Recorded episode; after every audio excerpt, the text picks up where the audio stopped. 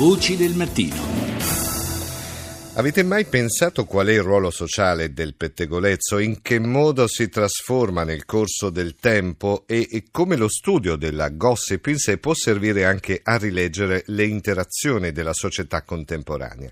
Queste domande vengono poste e eh, ovviamente spiegate all'interno di un volume, un volume che è uscito da qualche giorno che, si, eh, che, che è molto interessante, si chiama Social Gossip. Autori sono Antonia Cava e Francesco Pira che adesso sono in linea con noi noi. Buongiorno a entrambi.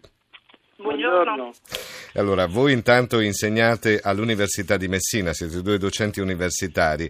La professoressa Cava insegna Industria Culturale e Media Studies mm, presso appunto l'Università di Messina, mentre eh, il professor Francesco Pire è docente di comunicazioni e giornalismo eh, sempre alla stessa università. Iniziamo dalla, dall'aspetto più social eh, e di questo si occupa il professor Pira. Perché il, uh, appunto, l'esigenza di questo libro, ma anche perché il pettegolezzo diventa social e diventa sempre più social, fino poi a, a diventare invece notizia vera, anche se falsa? intanto perché il modo di, fare giornalismo ha subito molte mutazioni nel corso del tempo, alcune sono connesse agli strumenti attraverso cui veicoliamo l'informazione, altre derivano invece dal cambiamento della società, eh, dal modo in cui eh, si forma l'opinione pubblica. Questi due livelli non sono separati ma sono interconnessi.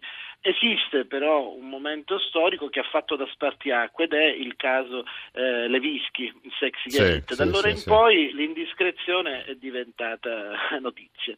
C'è da dire che poi la notizia, diciamo il chiacchiericcio sul social viene uh, ripreso anche dai media tradizionali, che vuol dire radio e televisione, e a quel punto la notizia diventa vera anche se falsa. È così, professoressa uh, Antonia Cava?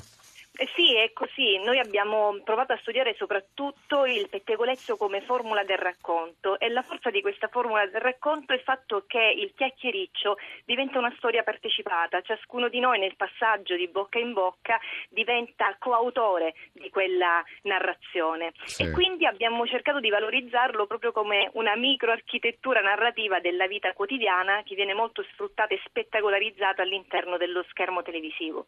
Cioè, il famoso Vox Populi, Vox Dei, in sostanza, un po' quello. sì, è un po' diciamo anche che il tentativo di smascherare la vita degli altri protegge un po' il segreto della nostra vita. Certo è che comunque questo libro ci fa capire anche quelle che sono alcune evoluzioni della nostra società, no? una sorta di full immersion nel sociale e, e da tutto questo viene fuori uh, che comunque siamo dei grandi impiccioni, professor Pira, un po' quello la, sì, la logica. Sì, sì, è vero. E tra l'altro siamo impiccioni e lo siamo fin da ragazzi. L'ultimo capitolo eh, del, del, libro è proprio dedicato a come eh, i ragazzi, i preadolescenti e gli adolescenti mm. usano il pettegolezzo, eh, soprattutto quando creano un profilo eh, Facebook, social, per certo, esempio, certo, certo. Sì, sui social, sono mm, naturalmente individui, ma si sentono anche parte di una comunità e quindi c'è una rappresentazione del sé che è cambiato, eh, perché loro condividono, cioè pubblicano quello che gli amici eh, condividono e quindi cercano di stimolare gli amici, per cui è una vita eh, diciamo eh, social rispetto a quella, a quella, che è la vita reale. Naturalmente questo poi può sfociare eh, in dinamiche certo, di gruppo che sono certo. molto particolari e anche nel famoso cyberbullismo. Eh certo, e qua sfocia anche, eh, come dire, la cronaca ci racconta a volte di, di, di fatti e storie terribili che coinvolgono dei ragazzi che si trovano comunque poi eh, come dire, eh, messi in primo piano su dei social con notizie false o magari rivelando aspetti della loro vita privata, insomma, quindi quelle che la, la, la, la come dire, il cyberbullismo, appunto le tragedie che a volte possono nascere da questo. Mm, eh, in... Ma ce ne sono troppi fatti di cronaca e secondo me ci stiamo, siamo eh, non ci stiamo attrezzando per evitarli, quindi eh, mm. probabilmente c'è una sottovalutazione rispetto a quello che deve essere anche l'impegno sociale in questo senso. L'abbiamo detto più volte, il social è come se anco, cioè, tutto il sistema della web ancora è a, a livelli embrionali, diciamo, a livello sociale, c'è ancora bisogno comunque che venga probabilmente acquisito, no? perché non è il pianerottolo di casa, è un social e un media come tutti i media e qualunque notizia viene buttata in pasto a tutti, insomma, quindi dalla cosa più piccola alla cosa più grande. Tutto questo può fare a volte grande, grande male. Um, professoressa, quanto in effetti, eh, professoressa Antonia Cava, quanto in effetti poi la televisione, i media classici assorbono uh, dalla, dai social?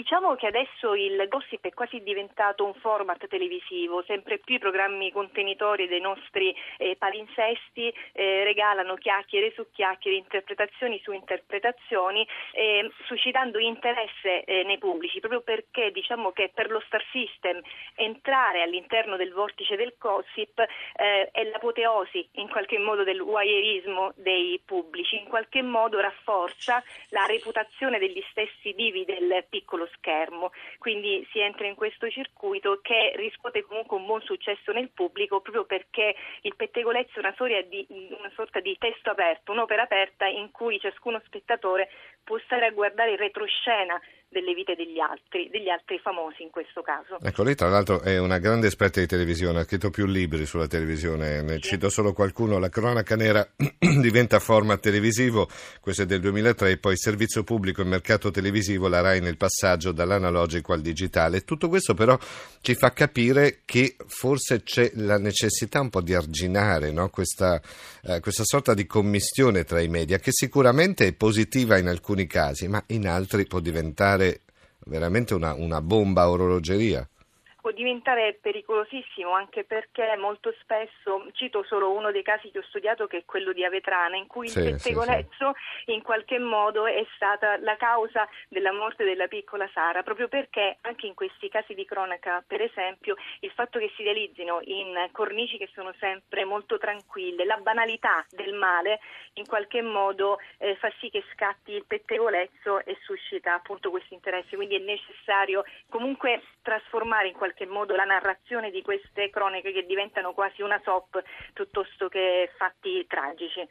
Ecco, in tutto questo, professor Francesco Pira mm, può, uh, viene coinvolto anche quello che poi è il giornalismo, no? perché a volte la notizia che può essere non proprio verissima, ma comunque amplificata a questi livelli, uh, come dire, ha un ruolo di primo piano anche se poi non dovrebbe averlo.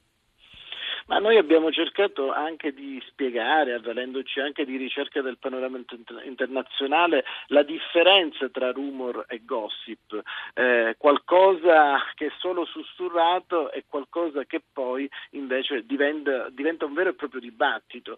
Eh, è chiaro che il giornalismo sta subendo eh, un po' questo processo, eh, però è evidente che un'indiscrezione non è un fatto, è, eh, è evidente che la verità può emergere eh, come non emergere da un'indiscrezione, ma certamente deve essere corroborata dai fatti. Insomma, è un sistema estremamente articolato, però va capito, gestito, fruito in modo logico. Tutto questo viene spiegato all'interno di questo volume, di questo libro che si chiama Social Gossip, dalla chiacchiera di cortile al web pettegolezzo. Antonia Cava, Francesco Pira, i due autori. Grazie per essere stati con noi, buona giornata a entrambi.